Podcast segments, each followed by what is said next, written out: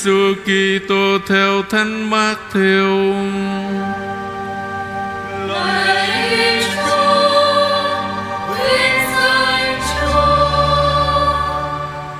Khi ấy được tin ông Gioan tẩy giả chết, Đức Giêsu xuống thuyền đến một chỗ hoang vắng riêng biệt. Nghe biết vậy, đông đảo dân chúng từ các thành đi bộ mà theo người. Ra khỏi thuyền, Đức Giêsu trông thấy một đoàn người đông đảo thì chạnh lòng thương và chữa lành các bệnh nhân của họ. Chiều đến, các môn đệ lại gần thưa với người: Nơi đây hoang vắng và đã muộn rồi. Vậy xin thầy cho dân chúng về để họ vào các làng mạc mua lấy thức ăn. Đức Giêsu bảo họ không cần phải đi đâu cả, chính anh em hãy cho họ ăn. Các ông đáp, Ở đây chúng con chỉ có dọn vẹn năm cái bánh và hai con cá. Người bảo, Đem lại đây cho thầy. Sau đó người truyền cho dân chúng ngồi xuống cỏ. Người cầm lấy năm cái bánh và hai con cá, Ngước mắt lên trời, Dâng lời chúc tụng, Bẻ ra, Trao cho môn đệ Và môn đệ trao cho đám đông. Ai nấy đều ăn và được no nê, Những mẫu bánh còn thừa Người ta thu lại được 12 giỏ đầy. Số người ăn khoảng chừng 5 ngàn đàn ông Không kể đàn bà và trẻ em. Đó là lời Thiên Chúa.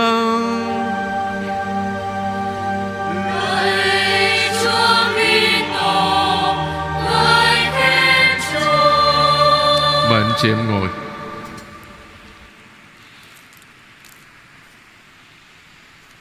Thưa anh chị em Ta xin chia sẻ với anh chị em bốn điểm trong phòng chủ lời Chúa của ngày Chủ nhật 18 thường niên năm A hôm nay.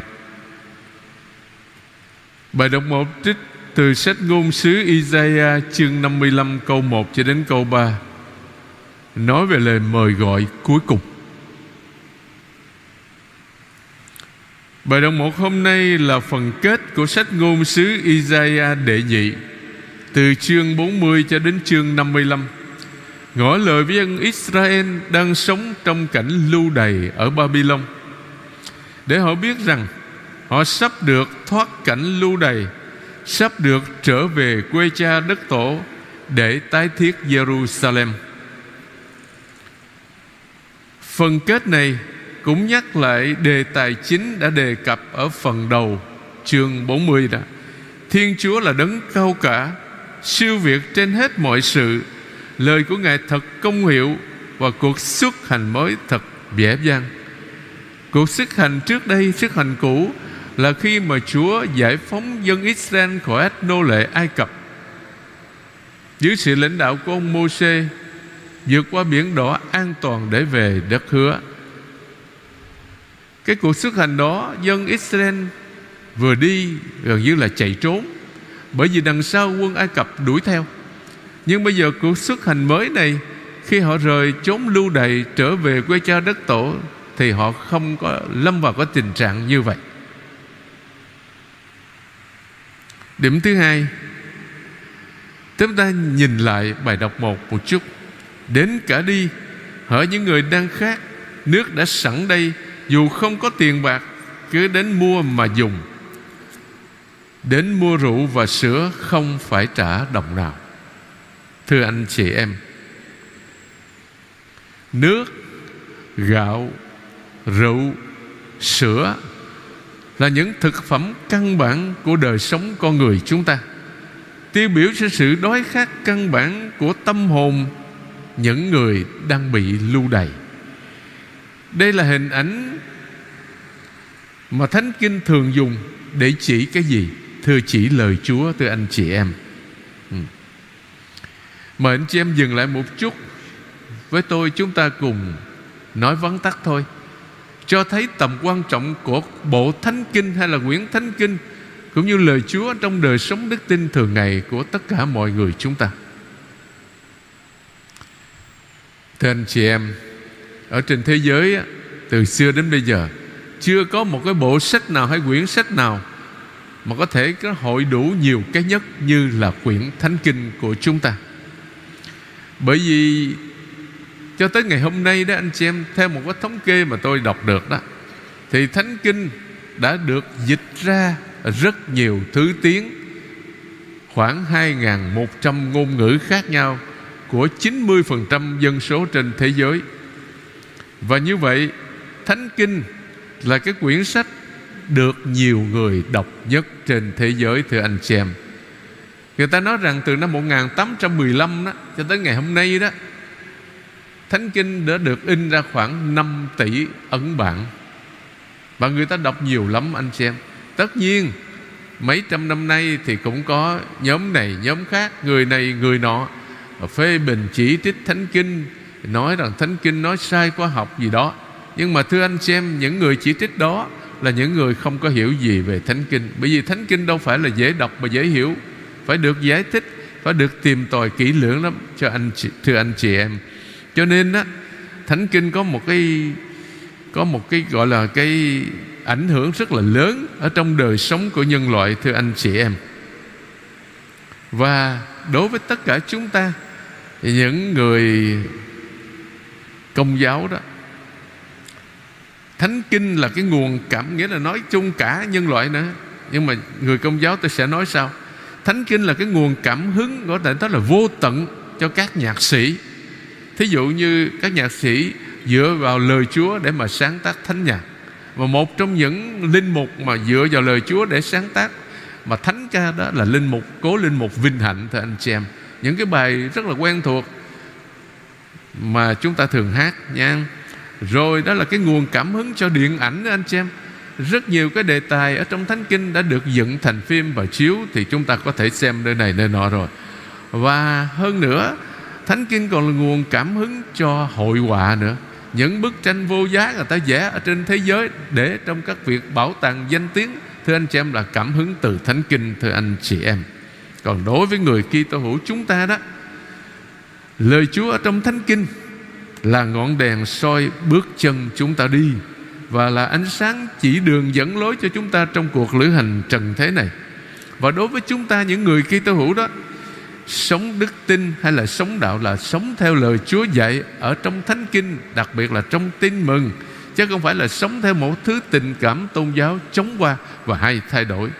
Khi mỗi người chúng ta xây dựng ngôi nhà đức tin của mình trên nền đá tảng vững chắc đó là lời Chúa thì cái đức tin đó sẽ không bao giờ mất được. Dù trong đời sống thực tế hàng ngày thưa anh chị em chúng ta gặp vô vàng khó khăn. Biết bao nhiêu là thử thách gian truân. Điểm thứ hai đáp ca. Thánh Vịnh 144 mà chúng ta vừa nghe một ca viên hát là Thánh Vịnh ca tụng Chúa Quy Linh. Chúng ta nhìn lại một chút, anh chị em thấy cái câu đáp của Thánh Vịnh đó, Chúa thương rộng mở tay ban Đoàn con hết thảy muôn vàng thỏa thuê.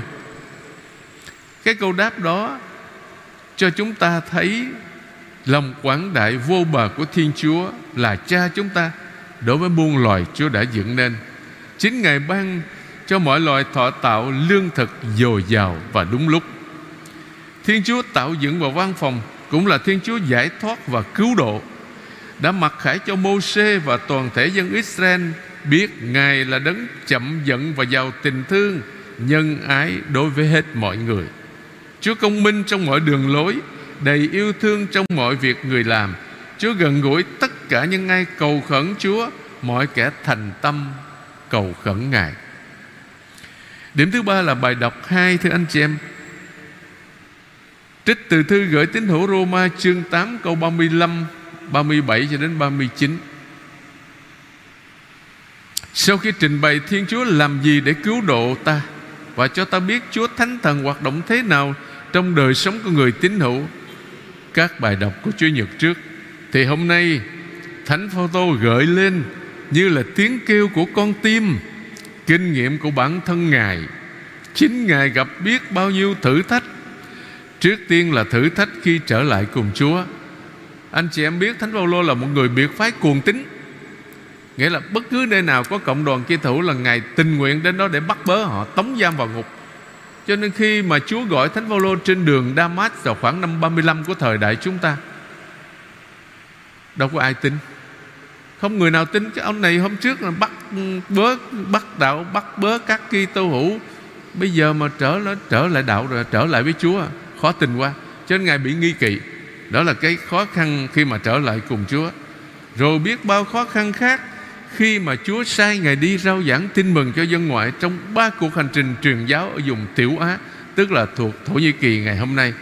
nhân Ngài gặp vô vàng khó khăn anh chị em. Cái sự thù địch của những người biệt phái vốn là những đồng đạo cũ của Ngài. Họ luôn luôn tìm cách hãm hại Thánh Phaolô, rồi những lần bị bắt bớ, bị đánh đập. Nhưng mà trong mọi nghịch cảnh, Thánh Phaolô quả quyết rằng không gì có thể tách được Ngài ra khỏi tình yêu của Thiên Chúa thể hiện nơi Đức Kitô. Chứng từ của Thánh Phaolô là thành phần của các bài đọc khi cử hành lễ an táng. Đây là một tiếng kêu ngập tràn hy vọng, có thể nâng đỡ người Kitô hữu chúng ta trước những thử thách kinh khủng nhất mà thưa anh chị em. Cái thử thách kinh khủng hiện nay, đó là đại dịch Covid-19 vẫn còn đang hoành hành, bùng phát trở lại nhiều nơi trên thế giới, mà hiện tại, ở tại thành phố chúng ta cũng phải đang không có tạm dừng, không có cử hành phục vụ cộng đồng.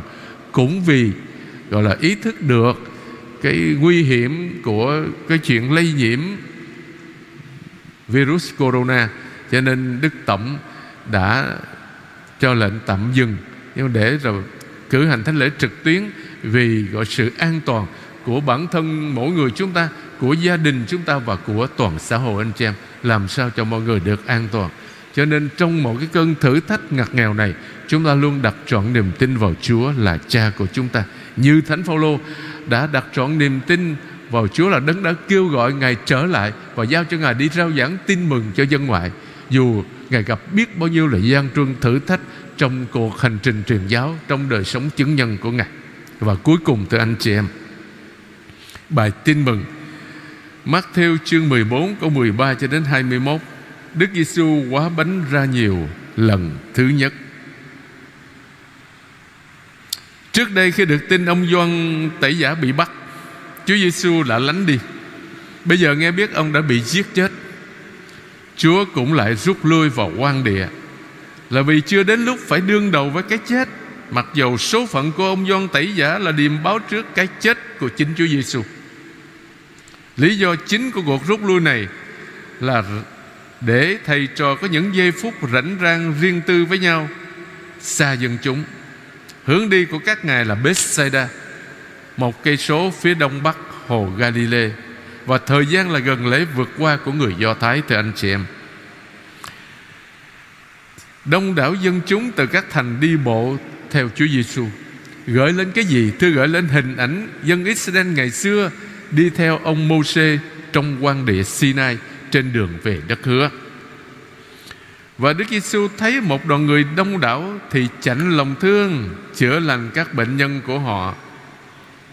Thưa anh chị em, đây là thái độ và hành động của vị mục tử lý tưởng mà ngôn sứ Ezekiel đã nói trong chương 34 sách ngôn sứ Ezekiel. Khi đọc tin mừng đó, chúng ta thấy trước khi làm phép lạ đó, Chúa Giêsu chạnh lòng thương. Thí dụ một cái người bị bệnh phong cùi, Chúa Giêsu chạm vào anh, chạnh lòng thương chạm vào anh và nói tôi muốn anh khỏi bệnh, anh sạch đi. Hay là khi Chúa Giêsu thấy người ta khiêng đi chôn đứa con trai của bà quá thành Na-im Chúa Giêsu chạnh lòng thương và nói với bà bà đừng khóc nữa. Và Chúa Giêsu làm phép lạ cho người thanh niên đó sống lại. Và hôm nay trong bài tin mừng chúng ta vừa nghe, thấy đám đông đi theo, đi bộ theo người, Chúa Giêsu chạnh lòng thương và chữa lành bệnh hoạn tật nguyền cho họ.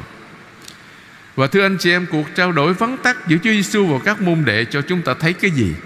Thưa, thứ nhất là Chúa Giêsu muốn cho các ông ý thức về nhu cầu phải giải quyết là cho dân ăn. Bây giờ họ đang đói không có thể đi vào các làng mạc để mua thức ăn được. Thứ hai không có phương tiện nào để giải quyết vấn đề đó hết. Và họ phải sẵn sàng cộng tác với Chúa Giêsu và tùy thuộc vào người. Tin mừng Thánh Gioan nói rõ hơn, năm chiếc bánh đó là năm chiếc bánh lúa mạch Tức là bánh của người nghèo Thưa anh chị em chứ không phải bánh của nhà giàu đâu. Với mấy chiếc bánh như vậy Thì các môn đệ không giải quyết được gì hết. Làm sao cho mấy ngàn người ăn? Đấy. Nhưng Chúa Giêsu lại muốn làm phép lạ từ số bánh đó. Ý chí của con người, Nguyên nó không làm gì nên chuyện, Nhưng Thiên Chúa đòi con người hiến dân Để từ đó người thực hiện ý muốn của người. Thưa anh chị em, Qua câu chuyện quả bánh, Chúa Giêsu xuất hiện như một mô xê mới Mô xê của thời cánh chung và như vị mục tử Israel đang cần Bữa ăn lạ lùng Là một, một đàn gửi lại manna trong sa mạc Sinai ngày xưa. Đàn khác Báo hiệu tiệc thánh thể Tức là thánh lễ mà chúng ta tham dự mỗi ngày Hay là mỗi Chủ nhật Thưa anh chị em. Đối với tất cả chúng ta thưa anh chị em Thánh lễ là cái việc thờ phượng quan trọng nhất Ở trong đời sống của hội thánh Và đời sống riêng tư của mỗi người chúng ta. Vì khi chúng ta tham dự thánh lễ, Chúa dùng lời Chúa Để, gọi là, giáo dục đức tin cho chúng ta Và dùng mình máu Thánh Chúa Để nuôi dưỡng đời sống đức tin đó. Điều quan trọng đối với tất cả chúng ta là làm thế nào là Khi tham dự thánh lễ, Chúng ta chuẩn bị tốt tâm hồn Để lắng nghe lời Chúa, để lời Chúa sinh qua kết quả Ở trong tâm hồn chúng ta. Cũng như chúng ta rước Chúa vào lòng Trong cái hoàn cảnh bình thường, Để lời Chúa trở nên nguồn sức mạnh, Giúp chúng ta vượt thắng mọi gian truân thử thách Trong cuộc sống đức tin thường ngày Còn trong những hoàn cảnh bất thường những khi chúng ta không có tham dự thánh lễ trực tiếp được, Chúng ta rước lễ thiên liêng, Thì chúng ta vẫn nhận được những ơn ích Do việc rước lễ thiên liêng đó Thưa anh chị em, Tôi muốn mượn lời cầu sau đây để kết thúc bài chia sẻ hôm nay. Cảm động về lời giảng dạy của Chúa Giêsu. Đám đông không ngừng theo người, ngay cả khi người rút lui vào nơi quan vắng để cầu nguyện. Thương xót đoàn chiên, không người chăn dắt. Chúa Giêsu chữa lành các bệnh nhân và những người tàn tật. Bởi vì họ đang đói các môn đệ khuyên họ đi mua thức ăn Trong các làng mạc lân cận Nhưng Chúa đã lệnh cho các môn đệ Là chính các ông cho họ ăn. Mua hoặc là cho Là hai vấn đề chúng con thường tranh luận với nhau. Có những thứ cần phải mua Và có những thứ quý giá hơn Người ta lại biếu không Vì lòng tốt. Lạy Chúa là Thiên Chúa chúng con. Chúa đã tạo dựng vũ trụ cách nhân không Và nuôi dưỡng con người bằng lời ban sự sống của Chúa. Xin biến đổi thói quen buôn bán của chúng con Thành tinh thần phục vụ vô dị lợi. Amen.